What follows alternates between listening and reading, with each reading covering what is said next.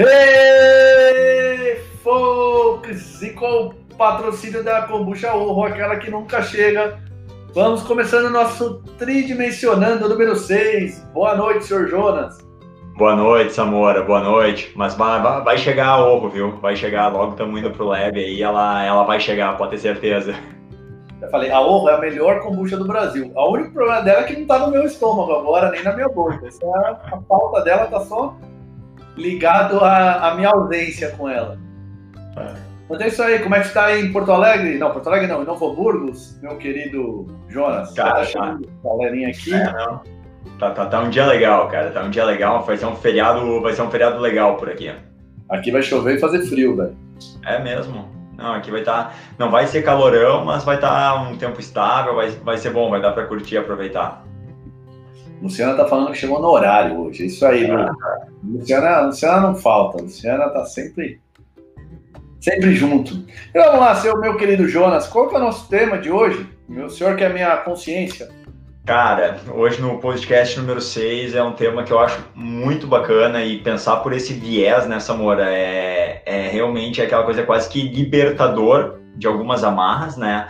Mas é difícil tu chegar nesse raciocínio que é o paradoxo da causa das lesões, cara. Esse é o tema que a gente vai tentar abordar hoje, trazer isso, esse paradoxo que existe entre descobrir e saber a causa de uma lesão.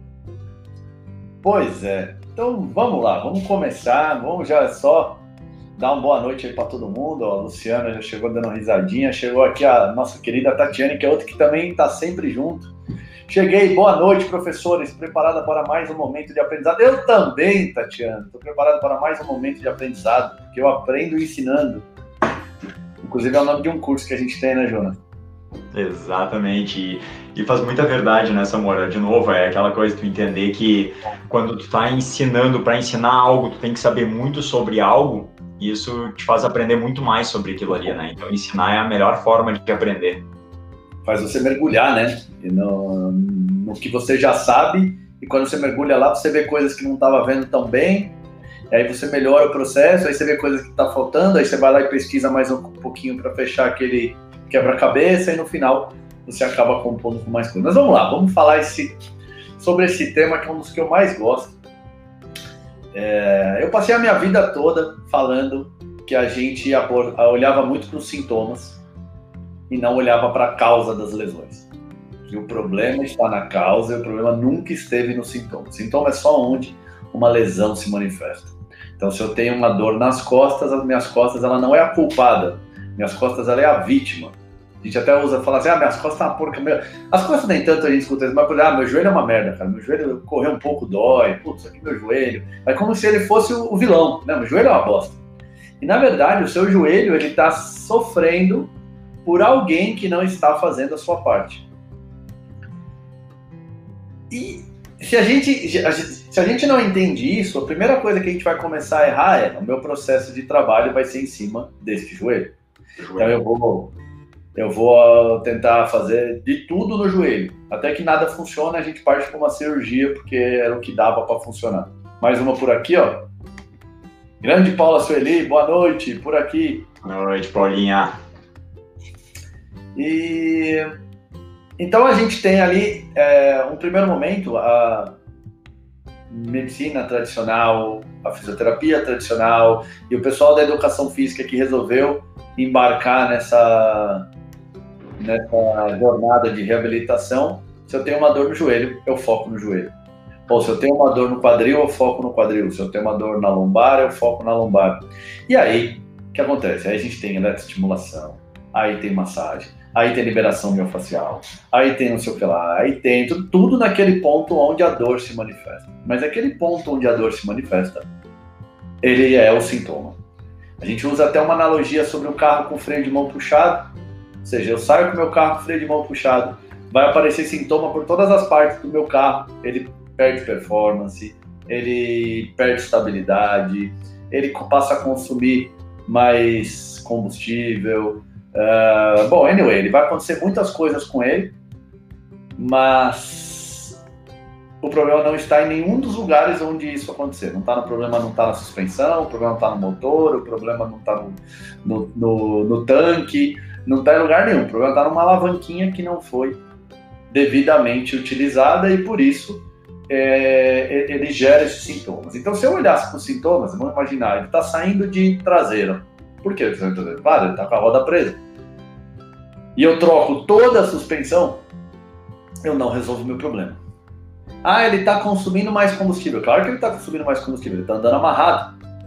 Eu troco o tanque, eu não resolvo o problema. Ah, ele está tendo menor performance, ele corria mais, ele está andando, parece que ele está preso. Realmente não só parece como ele está. E eu penso que essa perda de performance tem a ver com o motor, eu troco o motor e não resolvo o meu problema.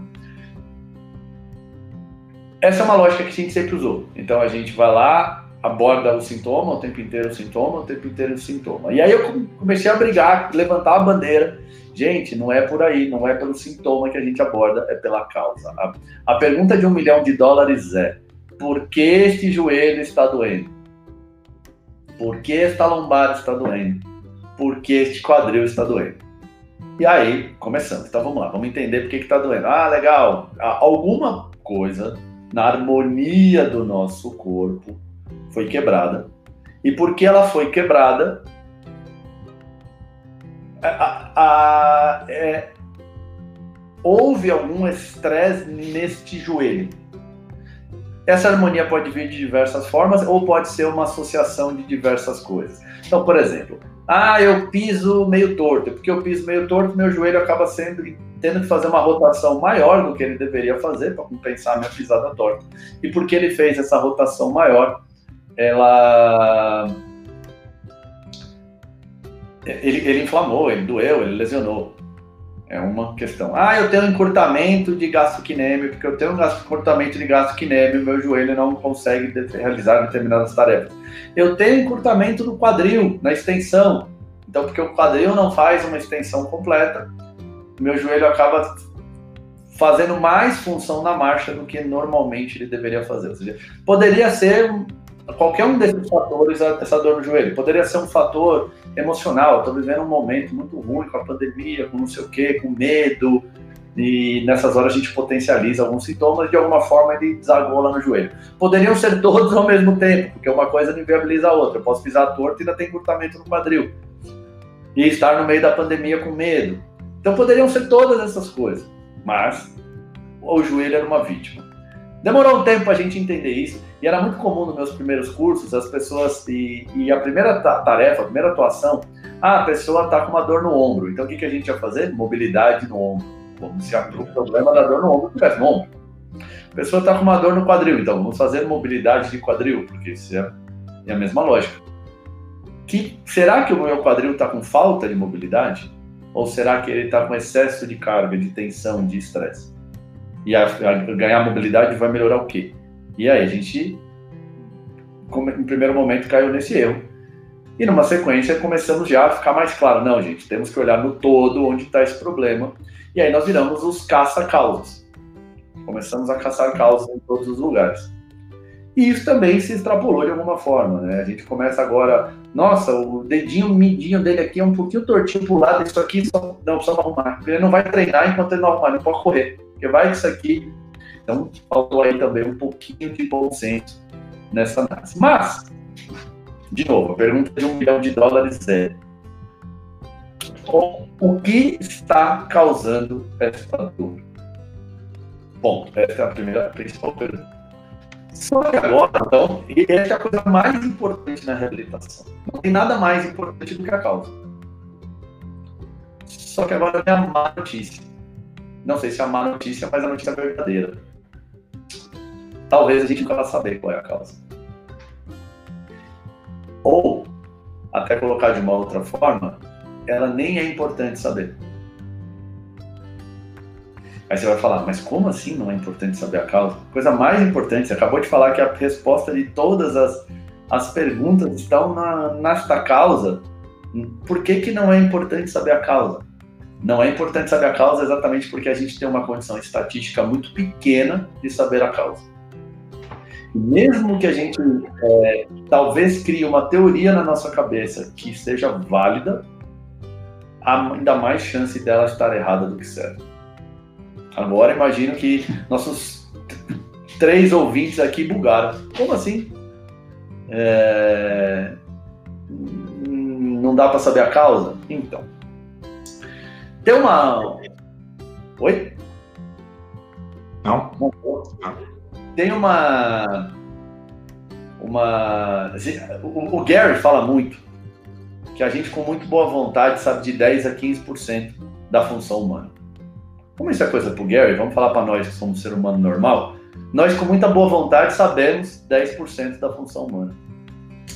Se eu sei 10% da função humana, aí nesse ponto a matemática me favorece, significa que eu não sei 90% da função humana. Certo? Eu sei 10, não tenho 90. Eu, eu não sei, não é exatamente eu não sei, eu não tenho ainda é, entendimento completo de, de, várias coisas na função humana. Ah, eu sei, por exemplo, que quando eu penso. Pensa num chocolate bem gostoso. Você pensa, você consegue imaginar o chocolate bem gostoso. Se você se esforçar muito, você sente até o cheiro e o gosto desse, desse chocolate. Você consegue ver esse chocolate, você imagina ele, a cor, o formato, a textura, você consegue ver. Mas como é que toda essa informação aparece no seu cérebro? Como é que aparece? Como é que você tem tanta clareza agora? Se eu te perguntar qual é a cor desse chocolate, te mostrar, era essa? Você vai falar, não. Que eu pensei não era essa, porque você tem uma imagem bem clara já na sua cabeça. A gente consegue até mapear em que partes do cérebro é são ativadas para chegar a isso. Mas como isso se transforma numa imagem na tua cabeça tão clara e precisa, a gente não, tá, não sabe esse mecanismo. A gente pode criar uma outra teoria, mas que não, ainda estão muitas em aberto. E vamos dizer que 90% das teorias do corpo humano está aberto. E de novo, até os 10% que a gente sabe, pode ser que amanhã seja desmentido, não é desse jeito. Por exemplo, a gente sempre acreditou que a gravidade era uma força que atraía as coisas para o centro da Terra, desde que o Newton colocou essa teoria. Então a gente já imaginou que sobre isso a gente já sabia. Tem um monte de coisa na, na, no universo que a gente não sabe, mas gravidade a gente já sabe. Então ela estaria dentro dos, dos 10% do universo que a gente sabe. Depois chegou o Einstein e falou: nananina, não, não é assim que faz, não não é uma força que atrai as coisas para o centro da Terra, mas existe uma força que achata as coisas em direção ao centro da Terra. Ela empurra a gente para baixo em função da curvatura da Terra e não uma força que atrai. E ele provou por A mais B e, e se assume hoje que isso está certo. Então, se a gente for filosofar dessa forma, não vamos, vamos acreditar que até os 10% que a gente sabe, a gente sabe meio duvidoso por mais claro que hoje esteja, pode ser que amanhã, quando a gente descubra uma coisa nova que estava dentro desses 90%, também nos faz ver que aquilo que a gente sabia é diferente. Então, para a gente poder dar uma, uma ideia sobre isso, vamos imaginar que a gente imaginava que o corpo funcionava de tal jeito porque a gente não tinha uma imagem, de repente a gente tem uma imagem, agora criamos uma tecnologia nova e a gente percebe que funciona de outra forma. Mas a gente já estava definido, baseado no, nas autópsias que a gente fazia, que o funcionamento era de tal forma e de repente com a imagem com ele vivo a gente viu que era um pouco diferente. Pode ser. Então, a criação de novos conhecimentos podem fazer a gente olhar para conhecimentos que a gente já tinha como verdadeiro e atribuir que eles não são tão verdadeiros assim. Então, se a gente tem todo esse cenário instável, ou seja, a gente sabe 10%, não sabe 90%. Desses 10% pode ser que estejam errados. A chance de eu realmente decifrar essa equação de qual é a causa das coisas dentro de um, de um, de um sistema complexo que eu só sei 10%, é muito pequena. Ou seja, eu tenho uma chance em 10 de que o problema esteja dentro dos 10% que eu domino. Porque os outros 90% eu não domino. Eu não sei como funciona. Tem mais chance do meu problema estar ali do que estar em outro lugar. E mesmo assim, é, a gente pode criar uma teoria, de repente, falar assim: é, ah, eu acho que esse problema da rotação do sujeito aqui para a direita tem a ver com a rotação interna do quadril do lado do direito dele que não está boa. Vamos supor que a rotação interna deste quadril ela esteja dentro dos 10% que eu domino. Mas, do outro lado, tem um quadril esquerdo e esse quadril esquerdo, vamos imaginar que ele está dentro dos 90% que eu não conheço. É uma analogia, claro, eu conheço sobre quadril, mas vamos imaginar que seja. Eu, porque eu não tenho como dar exemplo em cima de algo que eu não conheço. É mais difícil. Então eu vou dar um exemplo em cima de uma coisa que eu conheço, mas fingir que eu não conheço. Vamos imaginar que eu não conhecesse. Imaginasse que a gente só tem o quadril direito. Aí eu peço para o sujeito rodar para o lado. Quando ele roda para o lado, eu detecto que talvez seja aquela o quadril direito dele não está funcionando tão bem na rotação interna. Mas eu não consigo ver a rotação externa porque eu não conheço, eu não consigo avaliar o que eu não conheço. Aí eu faço um monte de exercício rodando para cá, roda um pouco mais alto, roda um pouco mais baixo, põe um land junto, não sei o quê, visando melhorar esta rotação interna. Só que eu não consigo ver, porque está na parte que eu não conheço, que esses mesmos exercícios também estimulam o meu quadril esquerdo na rotação externa, que ela também influencia este movimento que gerava dor. E ela também melhora. Se o quadril direito melhora, o esquerdo também melhora. E aí eu tenho a solução do problema. Como é que eu sei se foi no quadril direito ou se foi no quadril esquerdo o meu problema? Sendo que um está é, tá dentro dos 10% que eu sei, então eu consigo ver, e o outro está na parte que eu não sei, e essa informação não vai nem chegar para mim. Mas ela influenciou, o fato dela não, de eu não saber não implica que ela não existe. Ela está lá dentro do meu corpo, existe, e o meu corpo opera com ela. Mas eu não sei, então eu não tenho como. Eu não podia criar na minha teoria uma teoria para explicar aquela dor em cima de algo que eu não sei. Eu só posso criar em cima do algo que eu sei. Como eu só sei 10%, eu só posso usar os elementos dos 10% para criar minha teoria. Mas eu não consigo usar o elemento dos 90% para criar. Então a chance de eu não saber, ela é muito grande. Aí. E aí ferrou. E aí ferrou, João. Como é que a gente faz se a, pergunta de um milhão de dólares é, é a causa e eu acabei de falar que não dá para achar a causa? E aí, como é que a gente faz? Samora, e é o legal, tu deu um exemplo aqui que eu gosto bastante de, porque ele é bem fácil de visualizar, né? Se eu tô de pé e rodar meu corpo para minha direita, o meu quadril direito vai entrar em rotação interna, mas o esquerdo em rotação externa, né? E é legal que tu usou isso de uma maneira assim, ó, eu posso, vamos, tu colocou o quadril esquerdo naqueles 90% que eu não conheço. Cara, mas é tão bacana esse exemplo que mesmo eu conhecendo do meu quadril esquerdo, eu posso achar que o problema está na rotação interna do quadril direito, trabalho a rotação interna do quadril direito, mas ao mesmo tempo o quadril esquerdo está entrando em rotação externa e o problema o tempo inteiro estava naquele quadril ali, que eu também tive estimulando ele. Então, mesmo eu sabendo a teoria, sabendo a causa, tentando resolver ela, eu posso estar mexendo em outra coisa e causar a solução também. Né? Então, mesmo dessa forma, a gente consegue. E essa visão assim mais centrada nessa mora, eu vejo que ela vem muito a área médica tem muito isso, né? Cara, se o, hoje o médico ele se torna cada vez mais especialista, né? Então tem um especialista de joelho, um especialista de quadril, um especialista de coluna, um especialista de ombro, de cotovelo, de punho. E o aluno é muito comum ele dizer assim, meu joelho está doendo, eu tenho que ir no médico. Ele procura um especialista de joelho e ele vai nesse especialista de joelho. E o que, que esse médico especialista de joelho faz? Olha para o quê? Olha para o joelho dele que é aquela coisa que tu comentou antes, da gente olhar para onde está a dor, aonde está a lesão. E esse médico vai fazer o quê? Vai pedir exame de imagem daquele joelho, vai analisar aquele joelho, vai procurar um monte de coisa naquele joelho.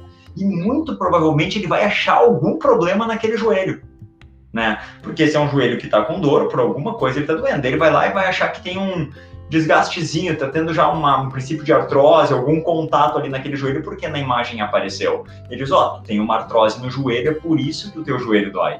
Só que a pergunta que a gente tem que fazer é que ela tá, mas por que, que esse joelho desenvolveu uma artrose? Por que, que ele está trabalhando de uma maneira diferente que está gerando um contato que gerou artrose? Né? Então tudo passa a gente entender não o local, mas o global, né? Como tu falou, pode ser que a minha pisada seja diferente e faz meu joelho trabalhar diferente.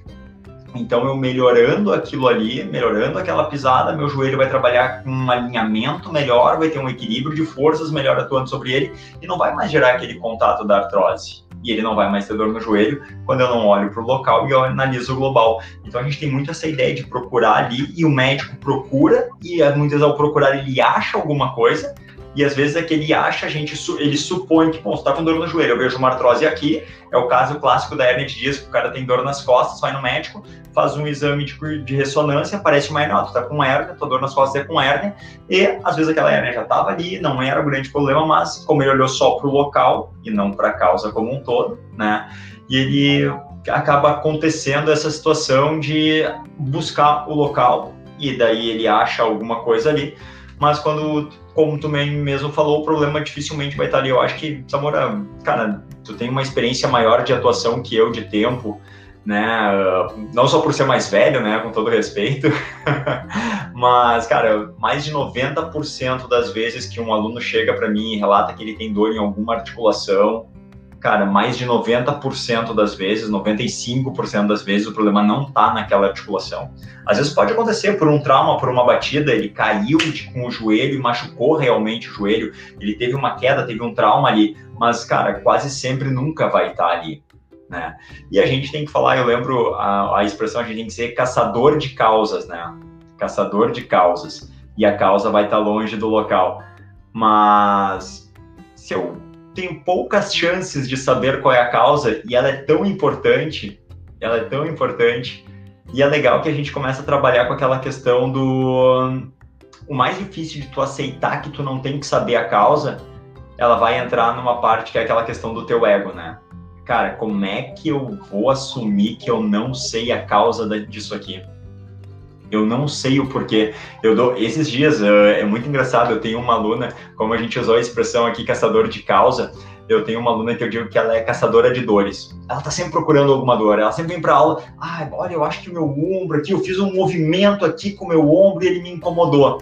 Então a gente sempre faz alguma coisa. O aquecimento dela quase sempre é tentar melhorar alguma dorzinha que ela chega na aula, tá? Ela sempre tá procurando alguma dor.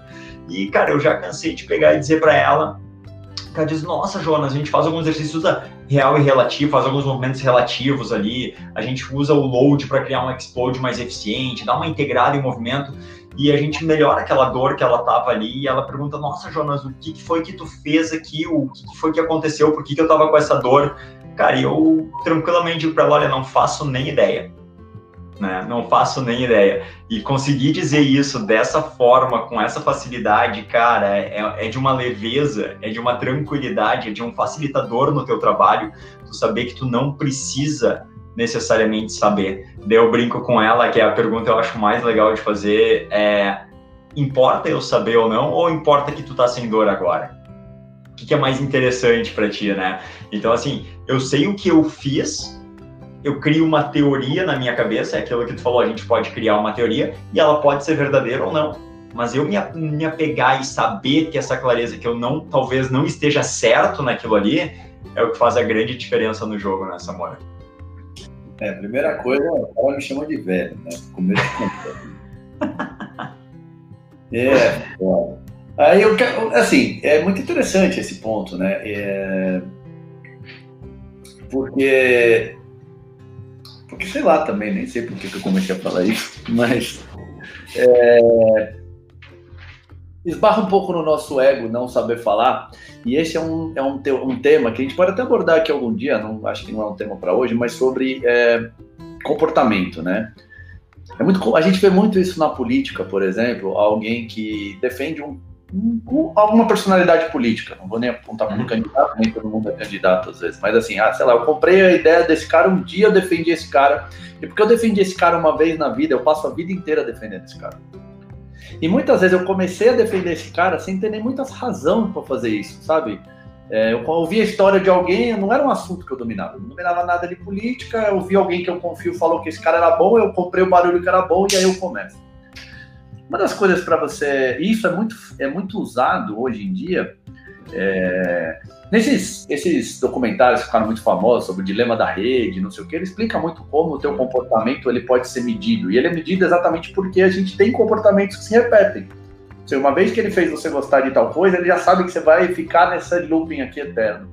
Então a primeira coisa que, que eu recomendo hoje em dia, até para a gente não ser tão manipulado, é, alguém te perguntou alguma coisa sobre algo que você não sabe, não dá resposta. Porque se você der uma resposta, mesmo que seja não tão complexa, ah, eu acho ele legal. Tipo, só eu acho ele legal. Meio que você fala para você mesmo que a partir de agora você acha ele legal.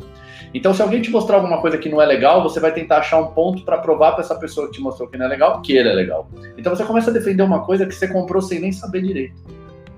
Isso pertence ao nosso comportamento. Agora, a partir do momento que alguém fala assim, o que, que você acha do. Sei lá, o que, que você acha do presidente da França? Velho, não tenho como te falar. Que nem aconteceu, que tal o Macron lá, que teve aquela treta com a mulher dele. Aí daqui a pouco tinha nego defendendo o Macron, tinha nego que não estava defendendo o Macron. E eu aposto que 99% daquelas pessoas que estavam brigando não sabia nem meio por cento da vida do Macron. Mas elas começam a brigar como se elas fossem muito entendedoras. Se, eu, se nessa hora alguém fala para você assim, que, que, eu acho do Macron, velho, eu não tenho condição de responder essa pergunta, porque eu não sei muito sobre o cara. Eu sei o máximo que ele é o primeiro-ministro da França. Só sei pouca coisa, que é casado lá com a Brigitte Macron e pouquíssimas coisas sei sobre ele. Mas, vou dar uma informada, vou pesquisar e te respondo. Cara, te dá uma liberdade de não, não, não ter influenciado por nada. E essa lógica de pensamento a gente pode trazer para esse tipo de trabalho. E falou, qual é a causa disso? Eu falei, ah, bicho, eu não sei exatamente qual é a causa. Eu posso te falar o que, que eu apostei para resolver o problema. Olha, eu percebi que, que você estava agachando e sentindo uma dor. Aí eu, eu falei, poxa, deixa eu olhar como está seu agachamento. Ah, seu agachamento tá. Eu percebi é, tá, tá desse jeito aqui. Você tá com, tá com, seus pés paralelos e com seus pés paralelos você sentiu dor. Aí eu falei assim, tá, o que, acontece quando eu abro mais as suas pernas? Afasta um pouquinho mais. Será que dói mais, dói menos, dói igual? Não sei. Vamos ver. E, eu, e quando você joga por não sei, em vez de você já criar uma resposta antes, você vai ver. Você simplesmente confere. O que, que aconteceu? Deixa eu, vamos lá ver. Ah, melhorou. Pô, se melhorou, eu já começo a ter uma informação preciosa aqui, ó. Com a perna mais aberta dói, com a perna na, na, na linha do quadril. Aliás, com a perna mais aberta não dói, com a perna na linha do quadril não dói. Bom, em algum momento deste caminho começa a dor. Porque o quadril ele tá assim, opa, vou botar aqui, o quadril tá assim, à medida que eu vou abrindo o pé, o quadril vai fazendo isso. Ou seja, alguma posição desta do quadril, gerou dor. Ou o próprio joelho. O joelho aqui, ele tá com a carga assim, à medida que eu tenho aqui, ele começa a ter uma força agora aqui também. Tem um outro ângulo no joelho atuando. Nesta posição começou a desenvolver a dor. Em algum momento. Porque aqui é dor e aqui é. Aliás, aqui é dor e aqui. Aqui é dor e aqui não é dor. Opa, estou me perdendo aqui. E aqui não é dor. Então, ela pode ter começado aqui, aqui, aqui, aqui, aqui. Ela pode ter começado em algum outro lugar. E por que é importante saber onde ela começou? Porque onde ela começou, ali começou a falta de recurso para o teu corpo não operar tão bem, em algum lugar lhe faltou, faltou recursos para ele para operar bem. Porque se ele está com todos os recursos disponíveis, você tem um excelente controle do movimento, você tem um entendimento do movimento, você tem força necessária para fazer o movimento, você tem mobilidade necessária para fazer o movimento e ainda assim dói, tá faltando alguma coisa, provavelmente da parte que você não pode ver. Da parte que você não pode ver porque você não sabe.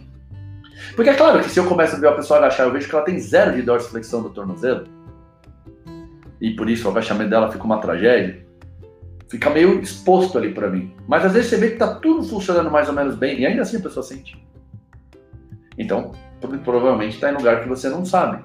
Então, se você acha o começo da onde essa falta de recurso começa, você pode dar um passinho um pouquinho para trás, colocar na, na última situação sem dor e fazer todos os seus trabalhos ali. Por que fazer todos os seus trabalhos ali? Porque toda vez que você faz qualquer trabalho, vamos fazer, vamos fazer um trabalho de força ali. Então, beleza, eu vou ganhar força. Quando eu ganho força, é, eu ganho força muito no, no, na, na, composição corporal mais próxima possível do problema. Porque se eu ganhasse uma composição corporal, num, num formato ali do, do, do posicionamento do corpo muito diferente, é como se eu, tá bom, preciso ganhar força, fico fazendo um movimento no bíceps. Legal, não vai adiantar nada no meu agachamento. Tá muito longe do problema.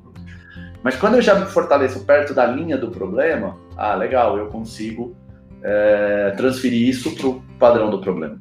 Quando eu consigo melhorar o controle do meu movimento no padrão do, do problema, quando eu consigo é, complexar esse, esse, esse movimento perto do, do limite do problema, com outros estímulos proprioceptivos sensoriais, quando eu começo a mudar é, algumas, acrescentar alguns outros drives, assim, incrementar um pouco o movimento, eu ensino o corpo, ou treino o corpo, ou aperfeiçoo o corpo de obter mais recursos que vão ser facilmente transferidos porque eles estão muito próximos do problema.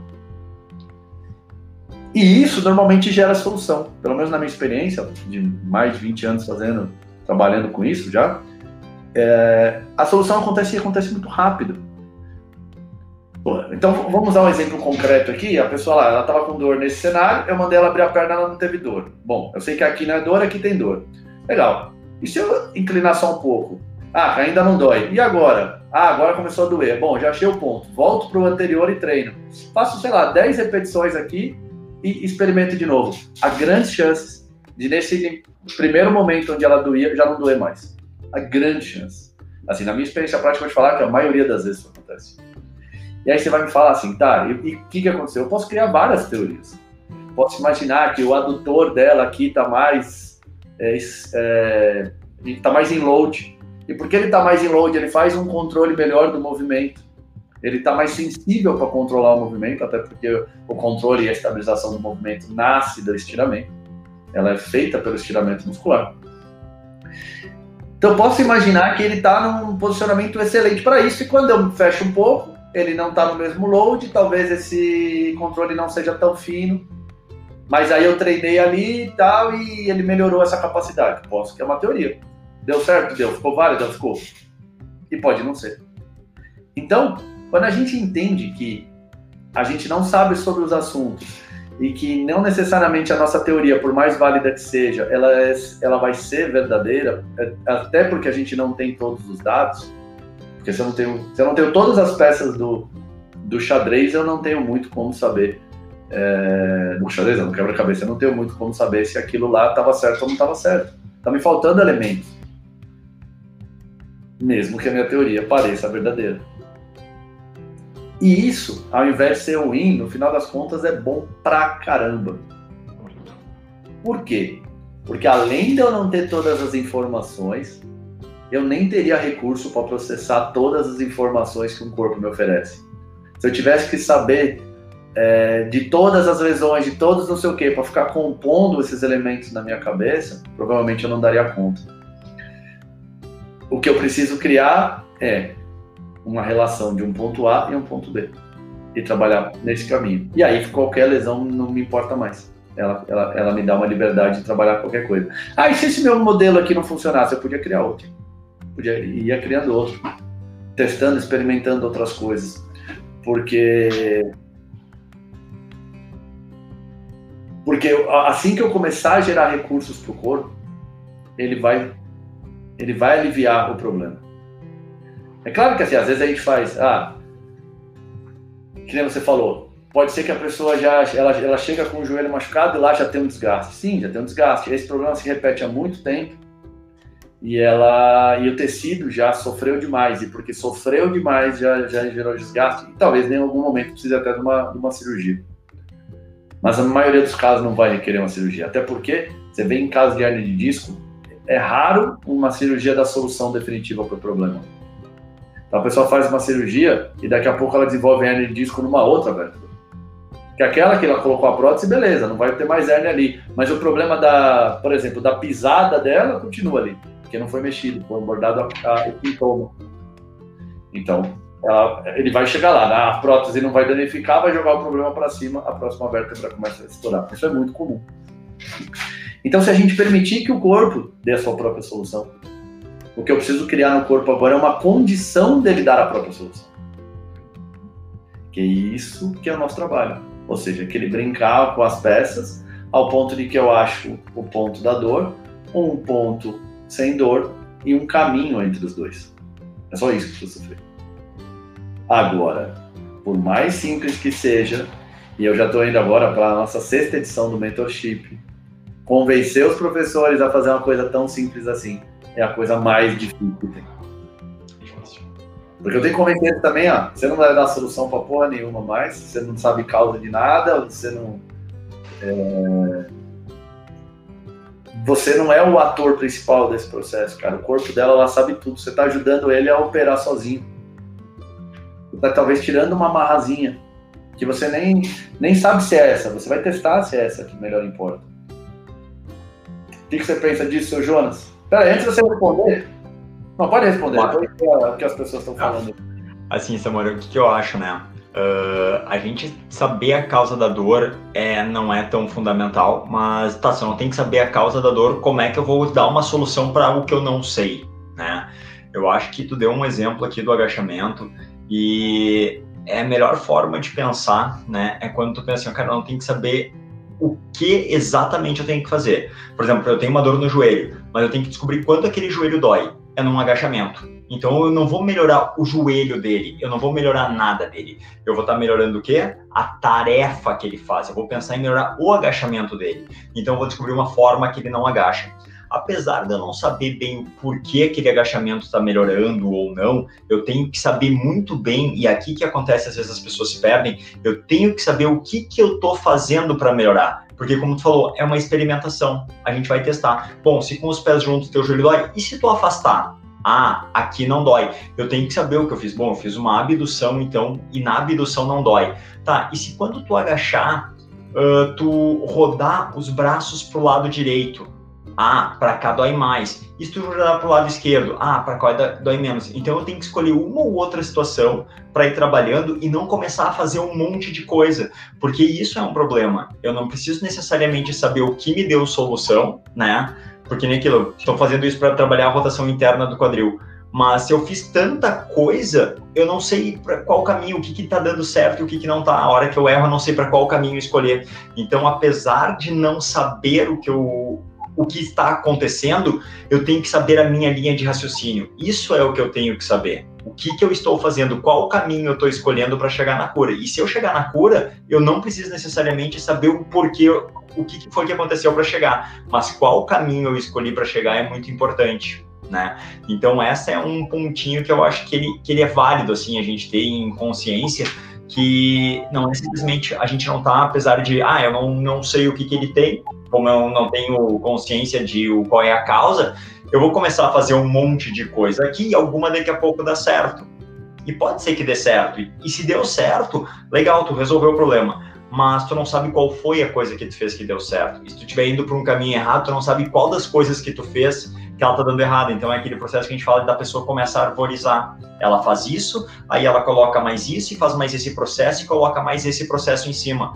Não, é que nem tu falou, tu trabalhou na base, Cara, tu afastou a base, chegou aqui, é uma base boa, trabalha aqui. E daí tu retesta, isso melhorou o agachamento dele? Melhorou, legal, tu achou um caminho para trabalhar. E se não tivesse melhorado? Bom, então tu saberia o porquê que não melhorou e tu ia achar um outro caminho para tentar melhorar. Então, em vez da gente tentar melhorar o joelho, tenta melhorar uma tarefa, acha uma forma que ele faz a tarefa boa e ali tu escolhe estratégias para trabalhar em cima né? Escolhe quais princípios, determina algumas estratégias, mas sabe qual caminho tu tá fazendo para testando. É, é, muito teste nessa mora. Acaba sendo testa, retesta, vê se funcionou, se funcionou, esse é o caminho. Então eu brinco com essa minha aluna que é muito isso, cara tá melhorando, então vamos continuar aqui. Tá melhorando, olha, o porquê exatamente, olha, eu acho que a gente conseguiu dar mais movimento ali na tua escápula, mas se é isso realmente eu não sei, nem me importa. Eu sei que esse caminho tá funcionando, é o que a gente vai fazer. Chegou no final da sessão, tu tá sem dor no ombro, é o que eu queria. É isso, porque para o aluno importa o que é a solução do problema, e não o quanto você sabe sobre o problema. Uh, vamos lá, começando aqui. Uh, Viviane Valério, boa noite também. Cíntia Peralta, boa noite, mestres. E a Tatiane, realmente essa é a pergunta que todos querem saber. Precisamos olhar o ser humano por completo, até seu histórico emocional, tudo pode influenciar nas nossas dores e lesões. Exato. E é uma coisa tão complexa e infinita que se eu me basear em descobrir qual que é o... Como é que eu posso achar a causa de algo que é infinito? Se eu não consigo nem olhar todas as opções, então eu não vou achar. Narico, querida, sempre presente, boa noite também. Aí a Cíntia colocou conferir o que acontece no ponto A. E aí a Lu mandou aqui, isso que o Jonas abordou é muito importante, saber o caminho e não fazer tudo ao mesmo tempo. Estou começando a aprender isso. É, exatamente. A gente cunhou até um termo disso, que é arborizar o processo de pensamento. Se você abre cinco, seis portas ao mesmo tempo, provavelmente você não vai conseguir controlar as informações e as variáveis que estão ali. Então é melhor você fazer uma pergunta só e trabalhar com ela acaba sendo, mais fácil. E explora ela até onde ela entrega. Chega uma hora que ela para de entregar. E aí você cria uma outra pergunta. É, agora, isso faz com que a causa seja menos importante? Ou isso faz com que a gente não tenha que estudar para saber mais sobre o corpo humano? Jamais. Jamais. Agora, o que eu estou querendo dizer aqui é: não nos apegue a coisas que não têm chance de ser verdadeiras eu não vou me apegar na causa se ela tem mais chance de não ser verdadeira do que verdadeira. Eu não vou colocar uma condição sine qua non de resolver um problema a partir de achar a causa, porque senão eu não vou resolver a maioria dos problemas. eu, como cientista, eu tenho que ir atrás de, de máximo de informação possível a respeito do funcionamento do corpo humano, porque esta é a minha tarefa de trabalho. Mas na hora que eu sou professor, eu não sou cientista. E nessa hora, o que eu preciso é resolver um problema. E como eu posso resolver um problema quando eu não tenho 90% das informações? Então imagina como você é, é, resolveria um problema de matemática se você não sabe 90% das variáveis. Como é que você resolveria um problema de, sei lá, de construção civil se você não sabe 90% de como faz uma casa? Entende?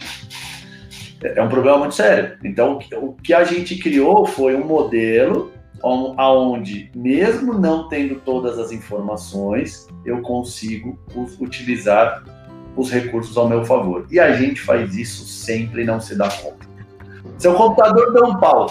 Você vai lá, aperta Ctrl Alt Del e ele liga e passa o pau. Você está preocupado agora? O que foi que você fez? Por que, que ele foi? Que foi a causa? Velho, tá funcionando, eu volto a trabalhar e tô tudo feliz.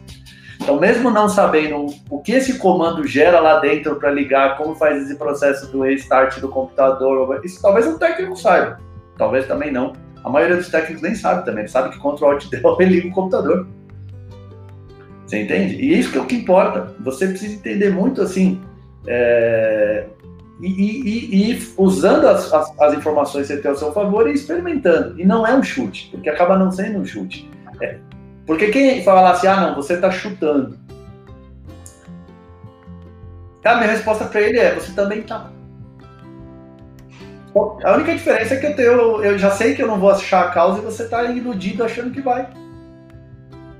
Você não vai achar a causa de uma coisa que você não tem 90% das opções, cara.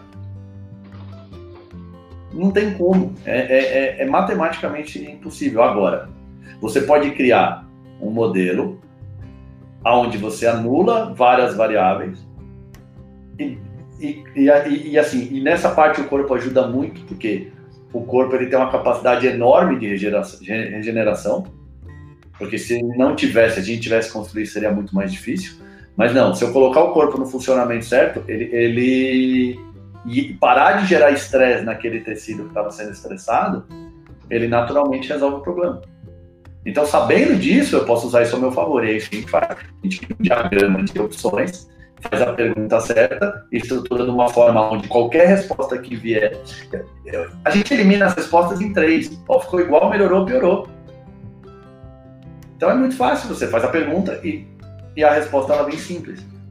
Ficou igual, melhorou, piorou. Ficou, ficou igual. Não funcionou minha estratégia. Piorou. Nem só não funcionou, como ela piorou o cenário. Melhorou ou zerou o problema, minha estratégia foi vencedora. Agora, minha estratégia é baseada numa causa? É. Ela é baseada numa causa. A única diferença é que eu não tenho como saber. Mas isso não muda a, a, a minha capacidade de criar uma estratégia e de resolver um problema. Aí depois eu vou sair daqui, visto o jaleco e vou virar cientista. Nessa hora eu vou ficar tentando quebrar a cabeça nas causas, ficar tentando entender o que aconteceu, criar várias hipóteses, será que faz sentido isso? Poxa, se isso faz sentido, então isso pode ser feito dessa forma. Ah, isso talvez funcione assim, que é assim que a gente empurra a ciência para frente. Agora, na hora que eu estou sendo professor, primeiro, a minha comunicação ela é simples. Segundo, meu, o que importa, o que é valor nesta hora é solucionar o problema. Eu dou o Ctrl Alt Del e, e o computador restart e começa a funcionar legal. Perfeito, resolvi o problema. A causa agora é problema do técnico, se ele quiser analisar enquanto operador aqui não me importa. E isso mexe um pouco aquilo que você falou, que é o ego, né? Até então eu falava que eu sabia tudo, só que você sabia tudo, mas não resolvia problema. É muito louco, né? Porque eu conheci um monte de professor que sabia tudo, mas quando chegou o aluno de verdade, bom, ele não resolve. Então, as pessoas às vezes ficam muito preocupadas com a causa, muito preocupadas com o sintoma.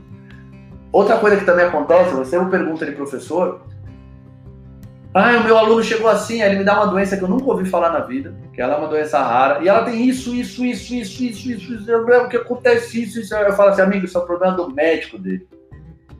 Teu problema não é esse. Teu problema é assim, meu queridão, você veio me procurar pra quê? Ah, eu vim te procurar porque eu queria andar. Quando eu ando, dói. Então, beleza. A solução para você andar, andar sem dor andar sem dor. Teu problema é esse. Aquele problema da doença, ah, mas a doença vai interferir, vai, vai interferir, não sei o quê.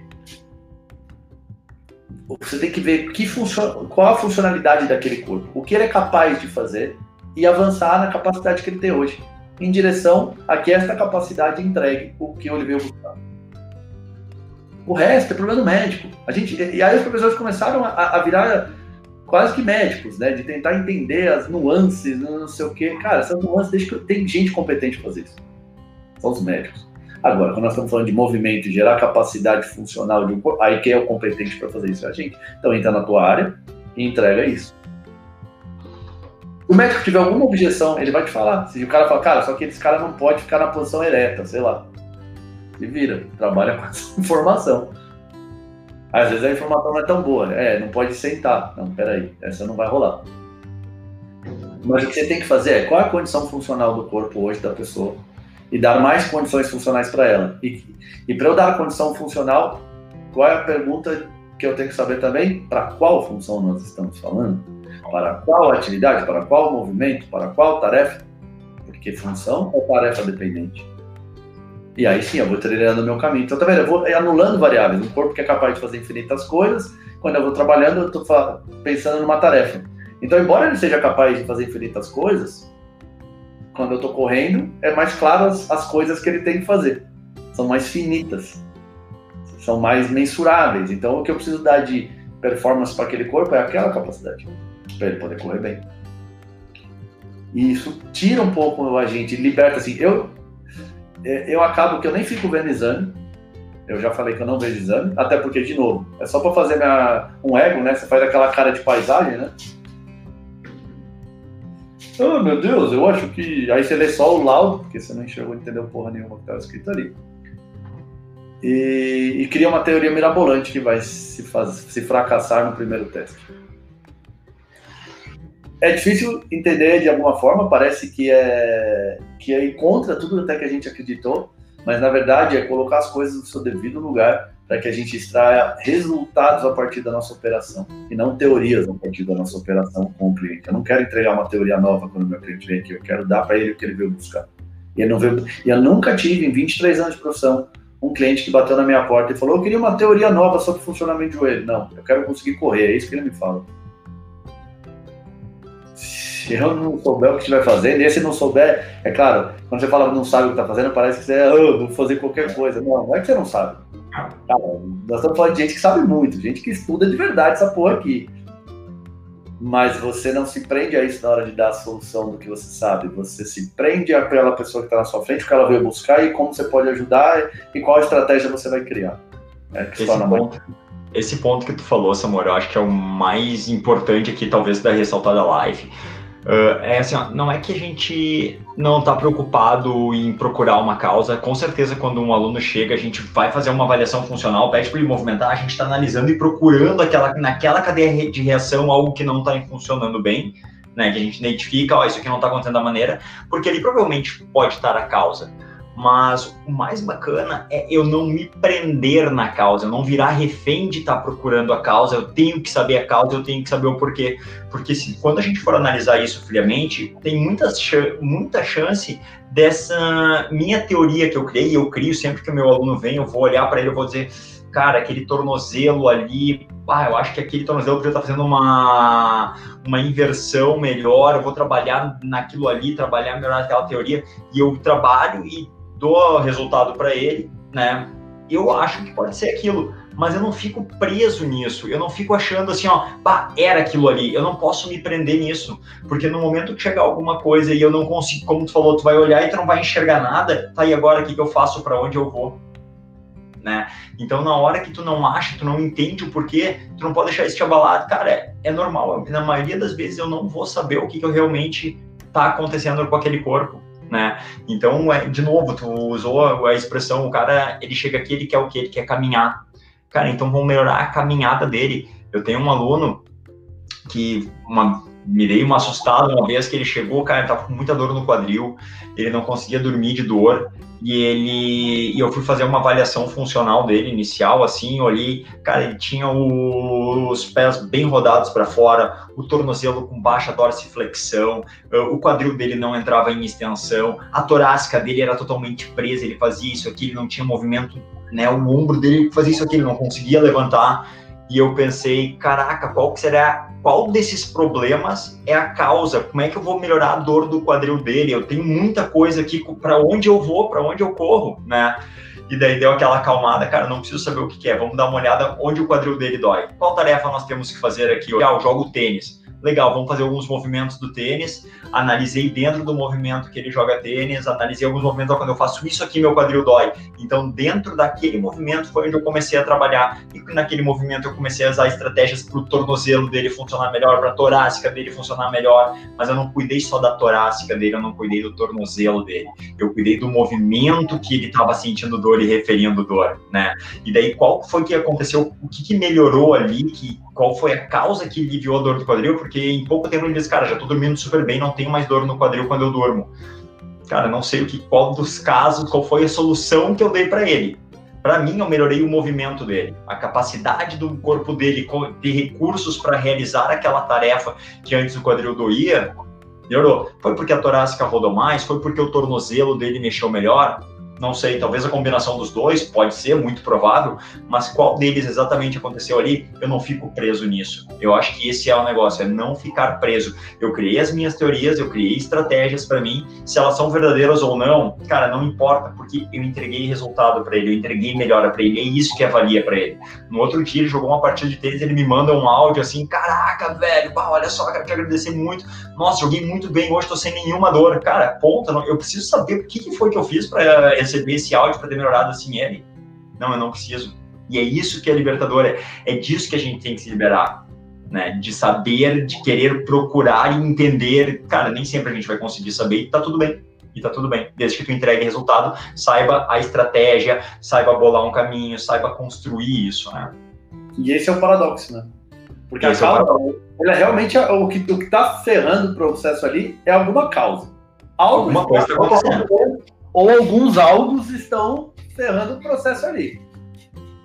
E, e que a melhor coisa para mim seria descobrir o que é.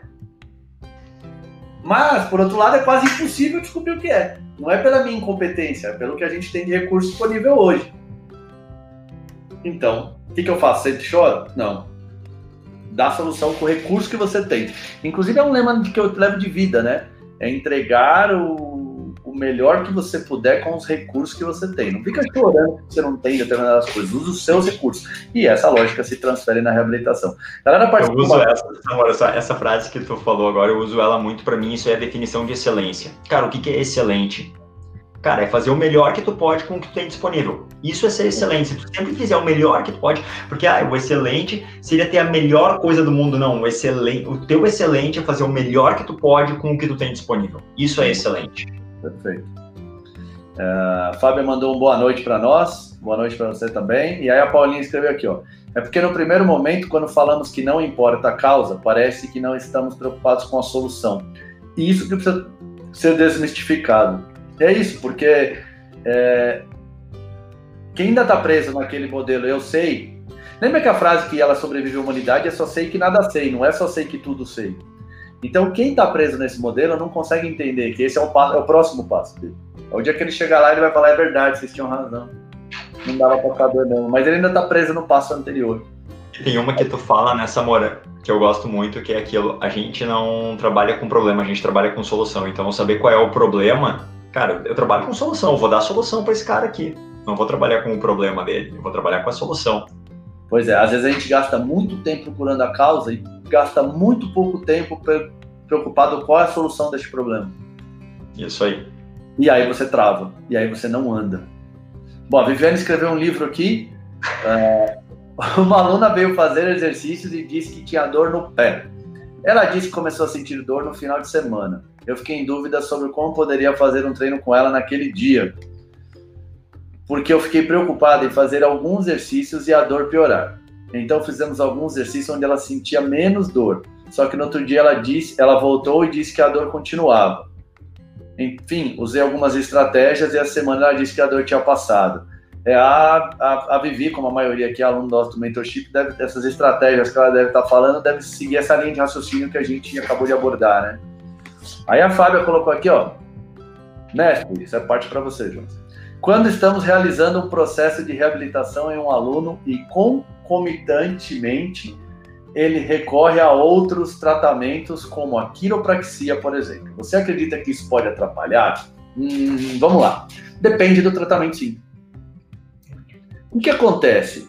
Se eu estou pensando que o problema dele é que ele precisa integrar mais o corpo, sabe? O movimento dele não está tão bem integrado, a harmonia não, está legal, o controle não está legal, é as amplitudes não estão legal, e ela fala que paralelo a isso ela vai fazer musculação, que é o treinamento isolado. Nós estamos falando do oposto no espectro. Tá, vou tirar você um pouco aqui para usar meus braços, Jonas. Então, falando do oposto do espectro. Então, eu, eu quero, eu acho que o caminho é ir para cá, e, e, e, aí ele resolve, junto com esse meu trabalho, fazer um caminho que me leva para lá. Quanto mais a gente, eu, eu faço, aí esse cara anda um pouco, e ele vai me puxando, e a gente fica numa queda de braço. E quando a gente fica nessa queda de braço, provavelmente a gente não resolve o problema. Agora, quando a pessoa está fazendo algo que é só para aliviar o sintoma, esta não me incomoda. Então, quando você fala da quiropraxia, não me incomoda absolutamente nada. A pessoa vai lá, faz uma quiropraxia, beleza. Ah, eu vou fazer uma eletroestimulação lá, eu vou fazer um ultrassom no meu joelho porque está inflamado.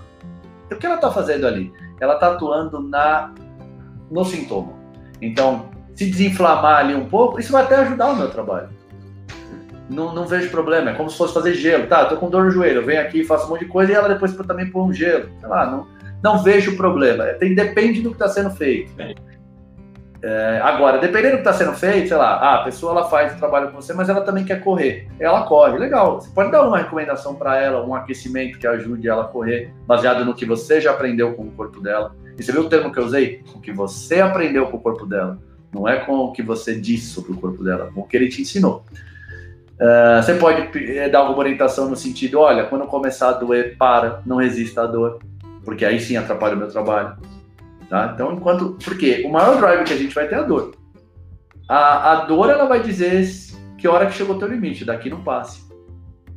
Tô levantando o braço, começa a doer meu ombro aqui na flexão, ela tá falando, daqui não passa, bicho, porque daqui dói, daqui. Aí você vai passando, vai aumentando, fala, eu te avisei, pô, te avisei lá atrás, daqui não passa. Tô correndo, corri 10 minutos, não senti nada, corri 15, começou a doer meu joelho, é hora de eu parar. Hoje dá 15, quem sabe amanhã dá 20. Mas, é, e, e, aí então você pode orientar a pessoa nesse cenário, mas não, não necessariamente é, as coisas são ruins por, por si só. Nada é nem bom nem ruim isoladamente. Ela dentro do, você tem que analisar dentro do cenário complexo. Ah, isso aqui é bom? Depende. Nesse cenário é bom, nesse cenário pode não ser. Nesse cenário vai funcionar, nesse cenário não vai funcionar. Quer falar, Júlio? Quero, Samora. Tem uma questão, né? Uh, eu acho que é muito isso que tu falou, depende, né? E tem coisas que podem ser boas, tá? E daí a gente tem que também se, uh, se tirar da marra, porque daqui a pouco assim, ah, o aluno fez aquilo, ele vai achar o que melhorou ele foi fazer aquele outro. Cara, e daí eu vou ficar diminuído porque não fui eu que dei a solução para ele. De novo, entra o meu ego querendo ali, cara, se o aluno tiver solução, não importa se foi a quiropraxia ou se foi o meu treinamento que deu, se ele melhorou é bom. Então tem algumas ações que eu gosto muito da quiropraxia. Eu tenho aqui o Novo Hamburgo, é uma, foi a primeira faculdade de quiropraxia que teve no Brasil, então a gente tem bastante quiropratas aqui, trabalho em conjunto com alguns e os alunos gostam, às vezes, de ir, sente bem. E, cara, até no emocional do aluno, ele ir lá e achar que aquilo lá vai ajudar mais o processo dele, pode ajudar no processo de reabilitação. E no final, o que foi que causou? Se meu aluno tiver resultado pronto para mim, eu estou feliz. Então, em alguns casos, acho que é válido, que é legal, que ele pode ir, eu só tenho que estar tá isso, eu não posso estar preocupado né, em achar, em dizer que daqui a pouco ele vai achar que quem deu solução para ele é o quiropraxista, né? E isso para mim, se ele achar isso, cara, eu converso com ele, mostro tudo que a gente está fazendo e daqui a pouco pode ter sido que o quiropraxista fez alguma coisa lá que deu a solução. Pode ser, não sei, mas tem coisas que, como o Samora falou, são incoerentes fazer junto, tá? Que nem uma aluna minha agora, cara, duas semanas ela voltou a treinar comigo e ela tinha uma dor no quadril, segundo ela, ela dizia, achava que era ciático, né? E avaliando funcionalmente era muito mais quando ela fazia a adução do quadril, o quadril doía. E ela falou, ah, e, eu... e ela voltou a treinar pós-Covid, assim, essa coisa de Covid, ela ficou muito tempo parada, criou coragem para voltar e ela, ai, já quero aproveitar aqui, tem aquele negócio, eu nem sei como é que é o nome, que é aquele colete que tu força, que te estimula, tu tem que fazer força de resistência contra, sabe? Que é 20 minutos de treino e tu trabalha o corpo todo, assim. E ela falou, ah, eu quero começar a fazer aquele ali também para acelerar o estado. Eu falei, bah, bah, olha, nesse caso eu queria te aconselhar a dar uma esperada para começar aquele ali. Por quê? Ele vai criar o teu corpo, ensinar teu corpo a fazer ativações, contrações musculares de uma maneira que ele não reage no dia a dia, porque no teu dia a dia o teu corpo faz a ativação muscular respondendo à força da gravidade. Lá ele vai fazer uma ativação muscular respondendo a um estímulo elétrico, né? Então, isso em algum caso tu pode vir a sentir mais dor né? E a gente pode não saber se tu está sentindo mais dor por causa daquilo ou porque eu tomei uma decisão errada. Como a gente fala aqui, a gente testa, ó, eu testei, vi se o caminho foi bom, né? E se eu estou tendo sucesso, aqui é o caminho que eu tenho que seguir. Só que eu fiz uma estratégia que ela foi toda correta, só que ela faz aquilo lá depois e ela volta com mais dor. E daí eu vou saber, pô, será que eu tenho que mudar a minha estratégia de atuação ou foi o outro processo? Então esse é, de novo, quase um paradoxo, né, Samora? A gente tem que ter esse cuidado de saber se aquilo, essa outra coisa a mais pode vir a atrapalhar ou não. Na maioria dos casos, eu não, não vejo muita restrição, assim. É, eu acho que, é, até para facilitar o entendimento, se ela estiver atuando para aliviar o sintoma, não vejo problema. Se ela for uma nova estratégia de treinamento, é, aí é como você com duas estratégias. E aí, é, eu vou jogar no 4-4-2 ou no 4-3-3. Faz os dois ao mesmo tempo, vamos ver o que dá. Não dá, cara, não tem como. Entende? É... Você vai criar um processo de pensamento, e lembra, existem infinitos processos de pensamento que vão dar certo. Pelo menos no meu modelo de trabalho, se, que eu se não puder usar isso, eu vou usar outra coisa e vai dar certo também. Agora, o que não dá para tentar fazer as duas, três, quatro, cinco coisas ao mesmo tempo, nem eu. Inclusive, nem eu. Muitas vezes, assim, um dos maiores erros nossos não é nem um segundo profissional fazendo uma coisa. E isso acontece direto.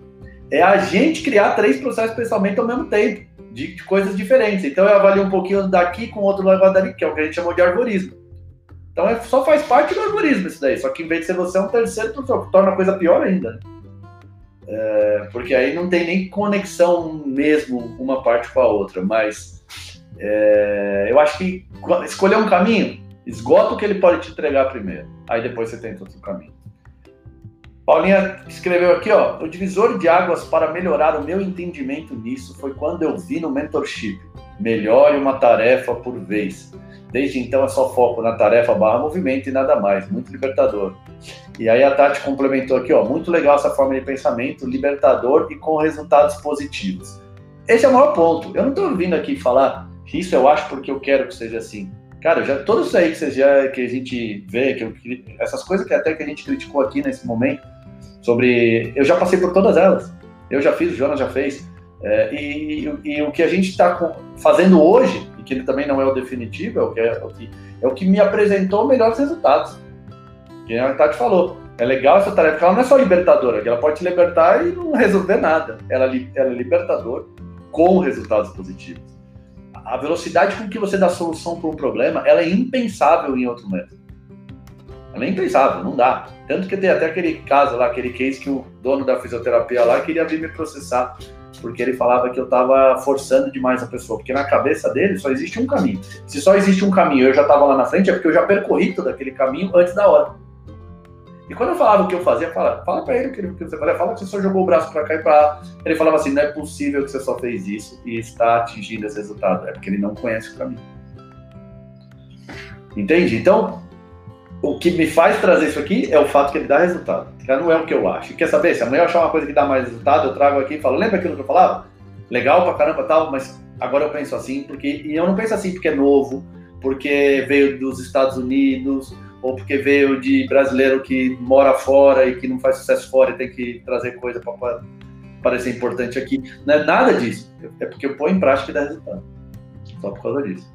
Não, não, não, não é isso que, que importa. Importa, assim, não é a minha palavra que importa, é o resultado que dá. O que tem que falar por você é os resultados que você dá. A Tatiana escreveu aqui: alunos adoram tecnologias milagrosas, pulando de etapas em etapas, pulando as etapas do treinamento e reabilitação. Não só alunos adoram tecnologias milagrosas, como professores procuram técnicas novas, milagrosas, a bala de prata todos os dias. E mal sabem eles que a solução, todas as técnicas que eles precisam para solucionar o problema deles, eles já têm conhecimento delas. Eles só não sabem como usa. Eles só não sabem criar uma estratégia que vai fazer aquilo que ele fez dar certo. Porque não são técnicas novas, metodologias novas e milagrosas. Então, não são só os alunos, como também os, os profissionais. É isso, Jonas? Perfeito. É, a gente, uh, o profissional adora essa questão de, muitas vezes, para como for para trazer o novo, trazer o diferente, tentar se destacar de uma outra forma, né?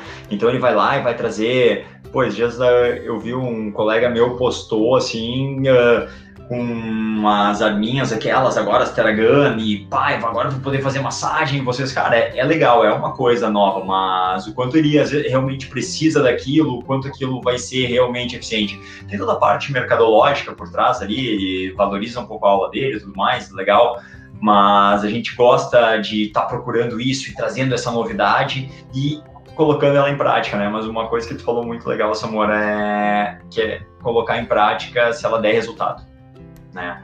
Como foi o que a, a Tati falou ali, cara, se tá dando resultado é que tá no caminho certo. Se tá no resultado, dando resultado, tá no caminho certo. Então procurar esse resultado, tá sempre validando esse resultado, checando se tu tá andando na direção certa é o que mais vale. E como que a gente faz tudo isso, Jonas? Ah, treinamento tridimensional? Será? Cara, entendendo do corpo, entendendo da pessoa, e para entender de treinamento tridimensional, como é que a gente faz, então? Ó, dia 27, 28 e 29 de novembro nós teremos um workshop do treinamento tridimensional, de graça, três horas cada dia aí.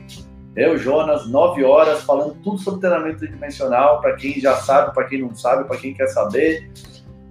E aí lá a gente vai ensinar bastante, bastante como escolher essas estratégias, de como conseguir dar esse tipo de resultado porque os recursos você já tem. Você vai parar de gastar dinheiro com curso bobo, você vai parar de gastar dinheiro com técnicas milagrosas, que não é isso que as pessoas precisam. Vai usar os recursos que você já tem e vai dar resultados que você nunca deu. Ponto, simples assim. E eu aposto isso. Aposto isso porque os meus alunos fazem isso, né? Os meus alunos do mentorship fazem isso, então significa que o que a gente ensina é realmente verdadeiro. É isso, Jonas. É isso, Samuel. É só complementar aqui que no, nesse workshop a gente vai ter muito mais tempo, então a gente vai aprofundar vários temas que a gente já trouxe aqui em algumas lives e muito mais coisas de maneira muito mais. É bem isso, é aprofundar isso ali, né, Samuel? Aqui a gente tem uns, uh, os nossos recursos, digamos, um pouco mais limitados, né, de exploração, de espaço e tudo mais mas lá a ideia é aprofundar de cabeça nisso ali. Então anota esses três dias aí, Vão ser três horas por dia, nove horas no total de muita tridimensionalidade. É isso, falando em tridimensionalidade, vamos encerrando mais um podcast Tridimensionando. Esse foi o número 6. Semana que vem terá o número 7, às 7 horas do dia. Uh, do dia 6, quase do dia 7. Uh, cara, ia ser bonito, hein? do dia 6 às 7 horas da noite. Podcast Tridimensionando número 7 Aguardo vocês lá, nosso fiel público aqui. Pequeno, mas importante, mais valioso. São pessoas excepcionais, conheço a maioria delas. Deixa eu ver, a Tati aqui falou que legal, esse workshop vai ser uma comunidade, vai ser uma continuidade do Lab, é isso aí. Vai ser para a nossa comunidade 3D, um evento para a gente manter a comunidade viva e tocar esse, esse projeto para frente.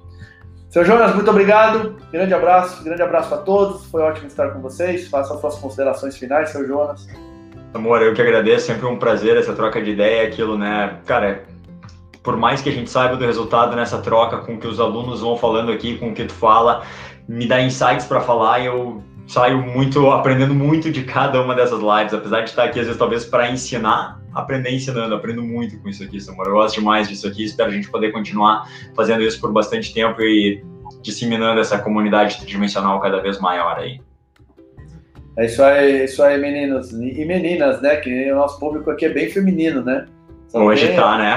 No, no, no chat inteiro não apareceu um único homem. É isso que dá gente ser galã, né, Jonas? Tá certo. Eu? você, né? Grande abraço, meu querido. Valeu, pessoal. Abraço. Tchau, tchau.